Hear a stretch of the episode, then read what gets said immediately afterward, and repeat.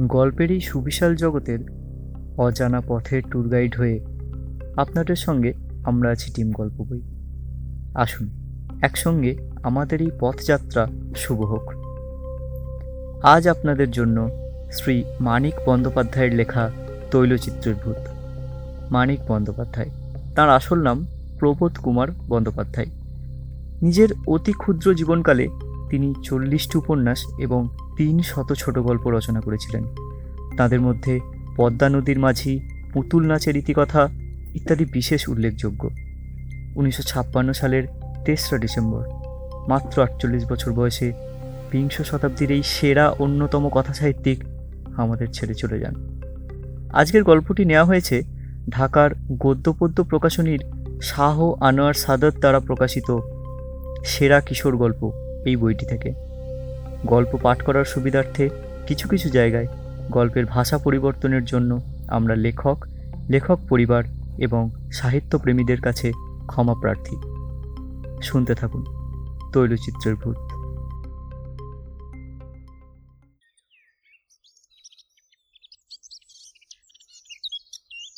একদিন সকালবেলা পড়াশোর ডাক্তার নিজের প্রকাণ্ড লাইব্রেরিতে বসে চিঠি লিখছিলেন।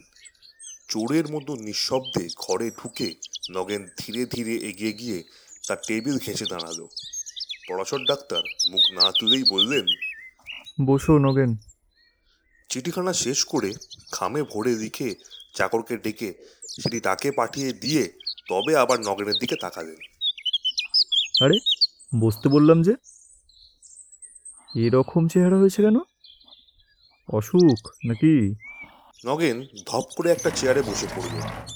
চোরকে যেন জিজ্ঞাসা করা হয়েছে, সে চুরি করে কি না এই রকম অতিমাত্রায় বিব্রত হয়ে সে বলল, না না, অসুখ নয়, অসুখ আবার কিসের? গুরুতর কিছু যে ঘটেছে, সে বিষয়ে নিঃসন্দেহ হয়ে পড়াশোর ডাক্তার দু হাতের আঙুলের ডগাগুলি একত্র করে নগেনকে দেখতে লাগলেন। মোটা সোটা হাসি খুশি ছেলেটার তেল চকচকে চামড়া পর্যন্ত যেন শুকিয়ে গেছে। মুখে হাসির চিহ্নটুকুও নেই। চাউনি একটু উদ্ভ্রান্ত। কথা বলার ভঙ্গি পর্যন্ত কেমন খাপছাড়া হয়ে গেছে। নগেন তার মামার বাড়িতে থেকে কলেজে পড়ে। মাস দুই আগে নগেনের মামা শ্রাদ্ধের নিমন্ত্রণ রাখতে গিয়ে পড়াশোর ডাক্তার নগেনকে দেখেছিলেন। এই অল্প সময়ের মধ্যে এমন কি ঘটেছে যাতে ছেলেটা এরকম বদলে যেতে পারে? ছেলেবেলা থেকে মামার বাড়িতেই সে মানুষ হয়েছে বটে। কিন্তু মামার শোকে এরম কাহিল হয়ে পড়ার মতো আকর্ষণ তো মামার জন্য তার কোনো দিনই ছিল না। বড়লোক কৃপন মামার যে ধরনের আচরণ বেচারি চিরকাল পেয়ে এসেছে, তাতে মামার পরলোক যাত্রায় তার খুব বেশি দুঃখ হবার কথা নয়। বাইরে মামাকে খুব শ্রদ্ধাভক্তি দেখালেও মনে মনে নগেন যে তাকে প্রায়ই জমের বাড়ি পাঠাতো, তাও পড়াশোর ডাক্তার ভালো করেই জানতেন। পড়ার খরচের জন্য দুশ্চিন্ত হওয়ারও নগেনের কোনো কারণ নেই। কারণ শেষ সময় কি ভেবে তার মামা তার জন্য মোটা টাকা উইল করে রেখে গেছেন। নগেন হঠাৎ কাঁদো কাঁদো হয়ে বলল আচ্ছা ডাক্তার কাকা, সত্যি করে একটা কথা বলবেন? আমি কি পাগল হয়ে গেছি? পড়াশোর ডাক্তার একটু হেসে বললেন, তোমার মাথা হয়ে গেছো। বুঝলে, পাগল হওয়া এত মুখের কথা নয় বাবা। আর পাগল যে হয় সে এত সহজে বুঝতে পারে না সে পাগল হয়ে গেছে বুঝলে? তবে দ্বিধা ভরে খানিকক্ষণ চুপ করে থেকে হঠাৎ নগেন যেন মরিয়া হয়ে জিজ্ঞেস করে বসল। আচ্ছা আচ্ছা ডাক্তার কাকা প্রেতাত্মা আছে? প্রেতাত্মা? মানে তো ভূত। হুম নেই। মানে নেই? তবে অনেকক্ষণ ইতস্তত করে, অনেকবার ভূমিকা করে, অনেকবার শিউরে উঠে নগেন ধীরে ধীরে আসল ব্যাপারটা খুলে বলল চমকপ্রদ অবিশ্বাস্য কাহিনী। বিশ্বাস করা শক্ত হলেও পড়াশোর ডাক্তার তা বিশ্বাস করলেন। মিথ্যে গল্প বানিয়ে তাকে শোনাবার ছিল যে নগেন নয়, তা তিনি জানতেন। মামা তাকেও প্রায় নিজের ছেলেদের সমান টাকা করিয়ে দিয়ে গেছেন জেনে প্রথমটা নগেন একেবারে স্তম্ভিত হয়ে গিয়েছিল। মামার এই রকম উদারতা সে কোনোদিন কল্পনাও করতে পারেনি। বাইরে যেমন ব্যবহারই করে থাকুক, মামা তাকে নিজের ছেলেদের মতোই ভালোবাসতেন জেনে পরলোকগত মামার জন্য আন্তরিক শ্রদ্ধা ও ভক্তিতে তার মন ভরে গেল। আর সেই সঙ্গে জাগলো এই রকম দেবতার মতো মানুষকে সারা জীবন ভক্তি ভালোবাসার ভান করে ঠকিয়েছে ভেবে দারুণ লজ্জা আর অনুতাপ। শ্রাদ্ধের দিন অনেক রাত্রে বিছানায় শুতে যাওয়ার পর অনুতাপটা যেন বেড়ে গেল। শুয়ে শুয়ে সে ছটফট করতে লাগল। হঠাৎ এক সময় তার মনে হলো, সারা জীবন তো ভক্তি শ্রদ্ধার ভান করে মামাকে সে ঠকিয়েছে। এখন যদি সত্য সত্যই ভক্তি শ্রদ্ধা জেগে থাকে, লাইব্রেরি ঘরে মামার তৈলচিত্রের পায়ে মাথা টিকিয়ে প্রণাম করে এলে হয়তো আত্মজ্ঞানী একটু কমবে। মনটা শান্ত হবে। রাত্রি তখন প্রায় তিনটে বেজে গেছে। সকলে আলো নিভিয়ে শুয়ে পড়েছে। বাড়ি অন্ধকার। এত রাত্রে ঘুমনোর বদলে মামার তৈলচিত্রের পায়ে মাথা ঠেকিয়ে প্রণাম করার জন্য বিছানা ছেড়ে উঠে যাওয়াটা যে রীতিমতো খাপছাড়া ব্যাপার হবে, সে জ্ঞান নগেনের ছিল। তাই কাজটা সকালের জন্য স্থগিত রেখে সে ঘুমাবার চেষ্টা করল। কিন্তু তখন তার মাথা গরম হয়ে গেছে। মন একটু শান্ত না হলে যে ঘুম আসবার কোনো সম্ভাবনা নেই কিছুক্ষণ এপাশ ওপাশ করার পর সেটা ভালো করে টের পেয়ে শেষকালে মরিয়া হয়ে সে বিছানা ছেড়ে উঠে পড়ল। লাইব্রেরিটি নগেনের দাদামশাইয়ের আমলের লাইব্রেরি সম্পর্কে নগেনের মামার বিশেষ কোনো মাথা ব্যথা ছিল না। তার আমলে গত ত্রিশ বছরের মধ্যে লাইব্রেরির পেছনে একটি পয়সাও খরচ হয়েছে কিনা সন্দেহ। আলমারি কয়েকটি অল্প দামি আর অনেক দিনের পুরনো। ভেতরগুলি বেশিরভাগ অদরকারি বাজে বইয়ে ঠাসা। এবং চেয়ার কয়েকটি খুব সম্ভব অন্য ঘর থেকে পেনশন পেয়ে এ ঘরে স্থান পেয়েছে। দেওয়ালে তিনটি বড় বড় তৈলচিত্র, সস্তা ফ্রেমে বাঁধানো, কয়েকটা সাধারণ রঙিন ছবি ও ফটো টাঙানো। তাছাড়া কয়েকটা পুরনো ক্যালেন্ডারের ছবিও আছে।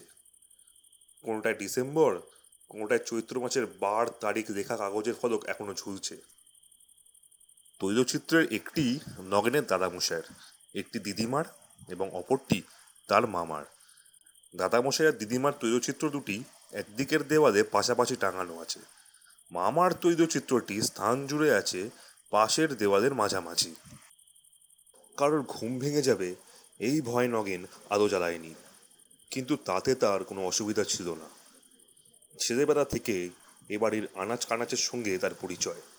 লাইব্রেরিতে ঢুকে অন্ধকারে সে মামার তৈলচিত্রের কাছে এগিয়ে গেল। অস্ফুট স্বরে আমায় ক্ষমা করো মামা।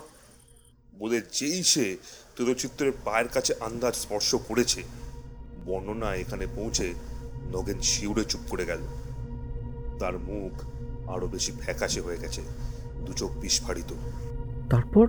নগেন ঢোক গিলে জিভ দিয়ে ঠোঁট চেটে বলল যেই ছবি ছুঁয়েছি ডাক্তার কাকা কি যেন আমাকে জোরে ধাক্কা দিয়ে দিলে সমস্ত শরীরটা আমার ঝনঝন করে উঠল। তারপর আর কিছু মনে নেই কিছু মনে নেই। জ্ঞান হতে দেখি সকাল হয়ে গেছে। আমি মামার ছবির নিচে মেঝেতে পড়ে আছি।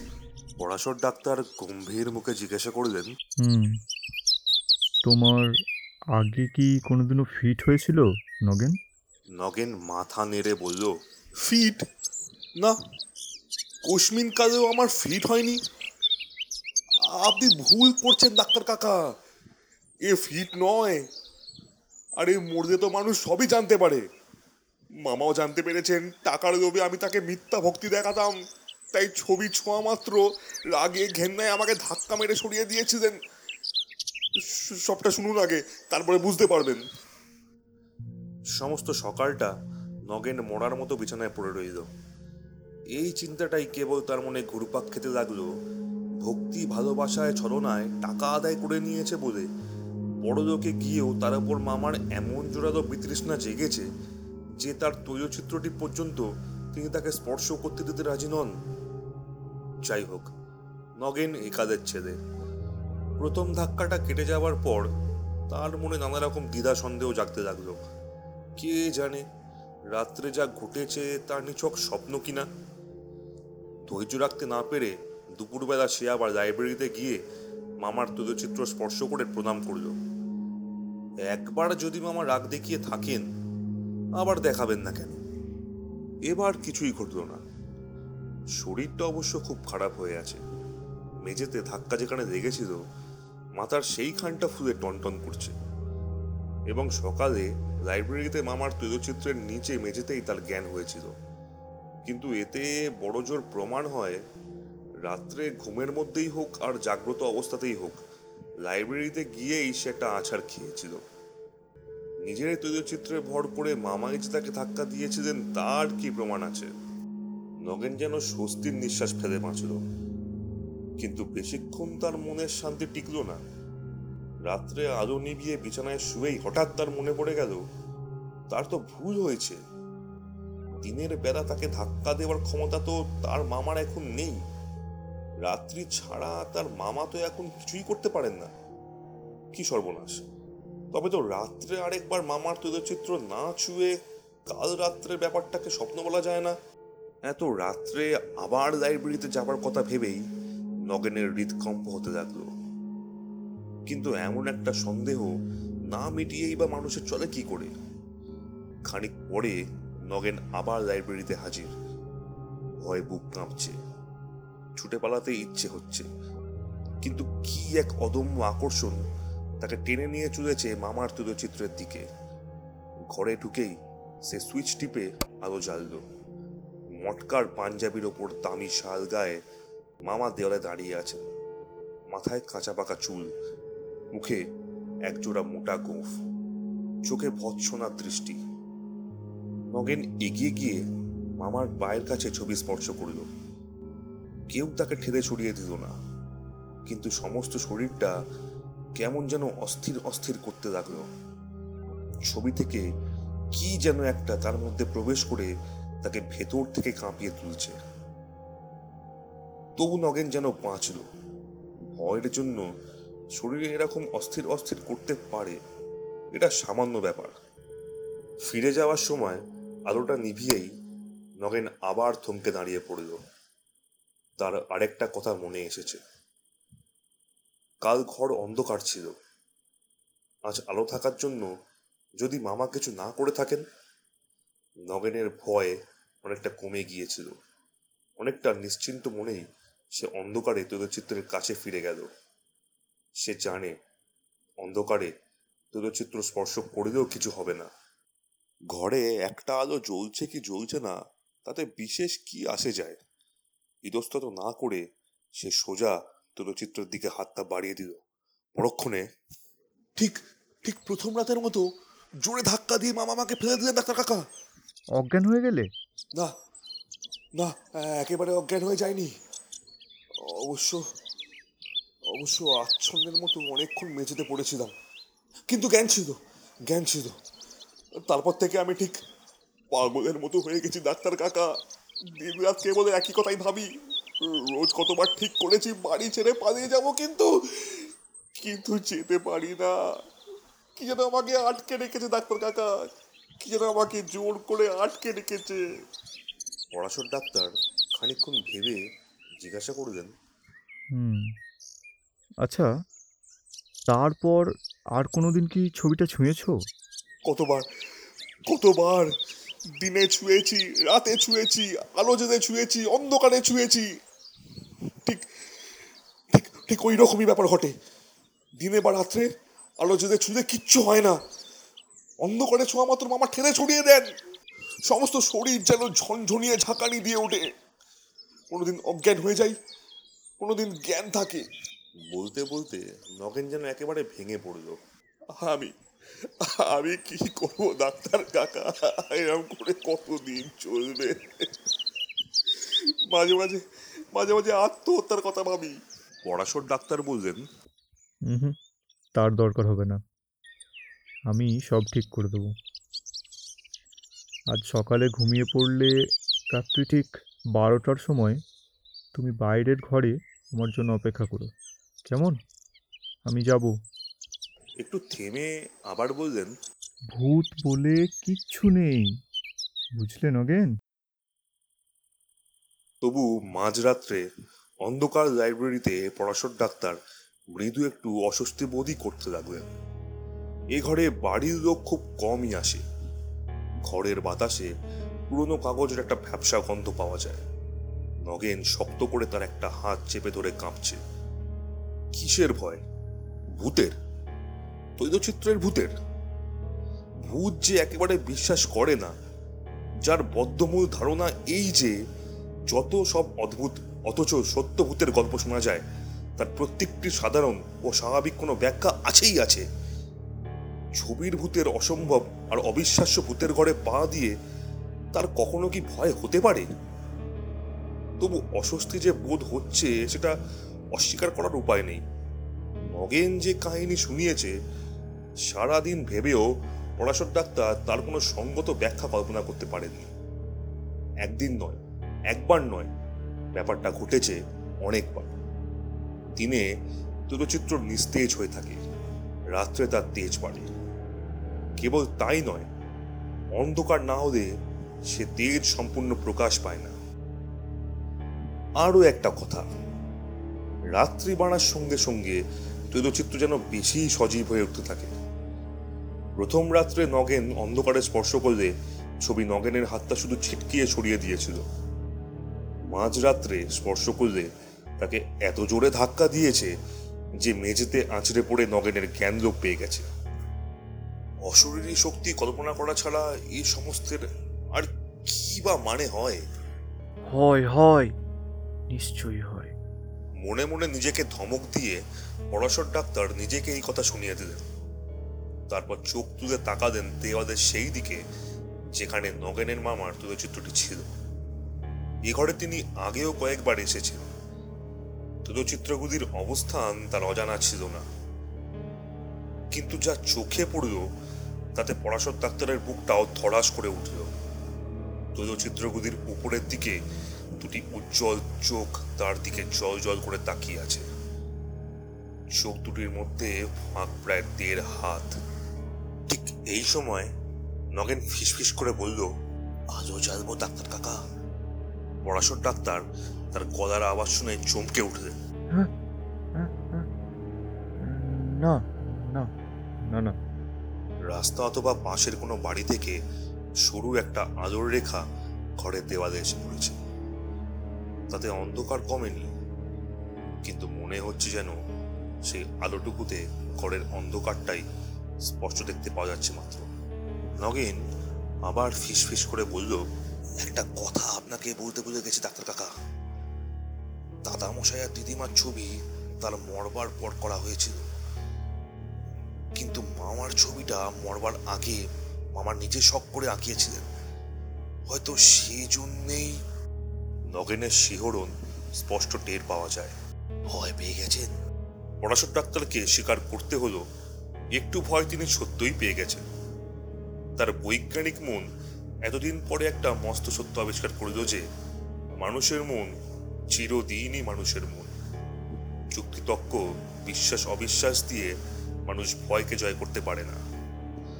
দেহে আঘাত লাগলে যেমন বেদনা বোধ হবেই, তেমনি উপযুক্ত ভয়ের কারণ উপস্থিত হলে মানুষকে ভয় পেতেই হবে। যাই হোক এতদিন যদি তিনি ভুল বিশ্বাস পোষণ করে এসে থাকেন, আজ ছবির ভূতের কল্যাণে সে ভুল তার ভেঙে যাবে। তাতে ক্ষতি কি? দাঁতে দাঁত লাগিয়ে পড়াশোর ডাক্তার তৈলচিত্রের দিকে এগিয়ে গেলেন। কাছাকাছি যেতেই জল জলে চোখ দুটির জ্যোতি যেন অনেক কমে গেল। হাত বাড়িয়ে দিতে প্রথমে তার হাত পড়ল দেওয়ালে। যত সাহস করে এগিয়ে এসে থাকুন প্রথমেই একেবারে নগেনের মামার গায়ে হাত দিতে তার কেমন যেন দ্বিধা বোধ হচ্ছিল। পাশের দিকে হাত ছড়িয়ে তৈলচিত্রের ফ্রেম স্পর্শ করা মাত্র বৈদ্যুতিক আঘাতে যেন তার শরীরটা ঝনঝন করে উঠল। অস্ফুট গোঙানির আওয়াজ করে পেছন দিকে দুপা ছিটকে গিয়ে তিনি মেঝেতে বসে পড়লেন। পরক্ষণে ভয়ে অর্ধমৃত নগেন আলোর সুইচ টিপে দিল। মিনিট পাঁচেক পড়াশোর ডাক্তার চোখ বুজে বসে রইলেন। তারপর চোখ মেলে মিনিট পাঁচেক এক দৃষ্টে তাকিয়ে রইলেন নগেনের মামা রূপার ফ্রেম দিয়ে বাঁধানো তৈলচিত্রের দিকে।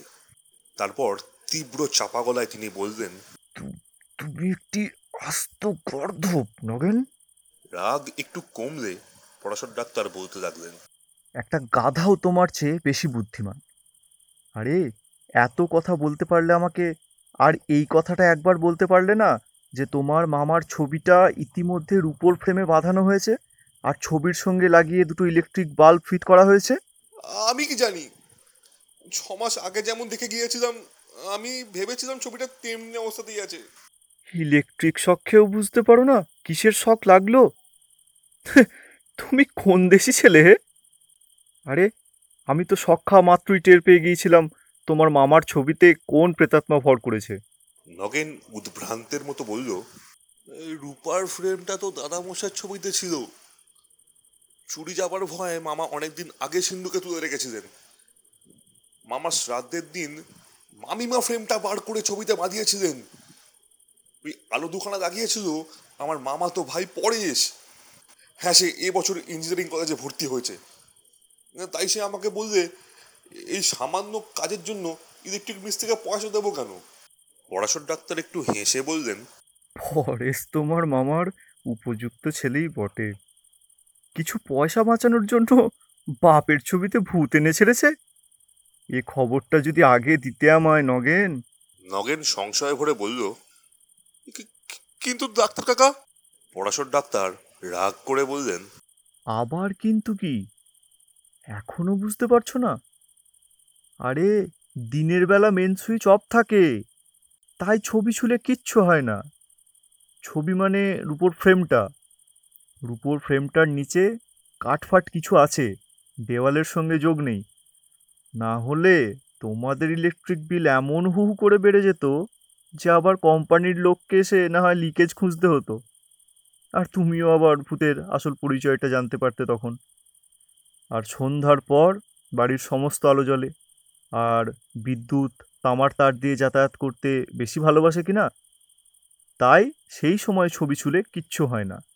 এ ঘরের আলোটা জ্বললেও তাই হয়। মাঝরাত্রে বাড়ির সমস্ত আলো নিভে যায়।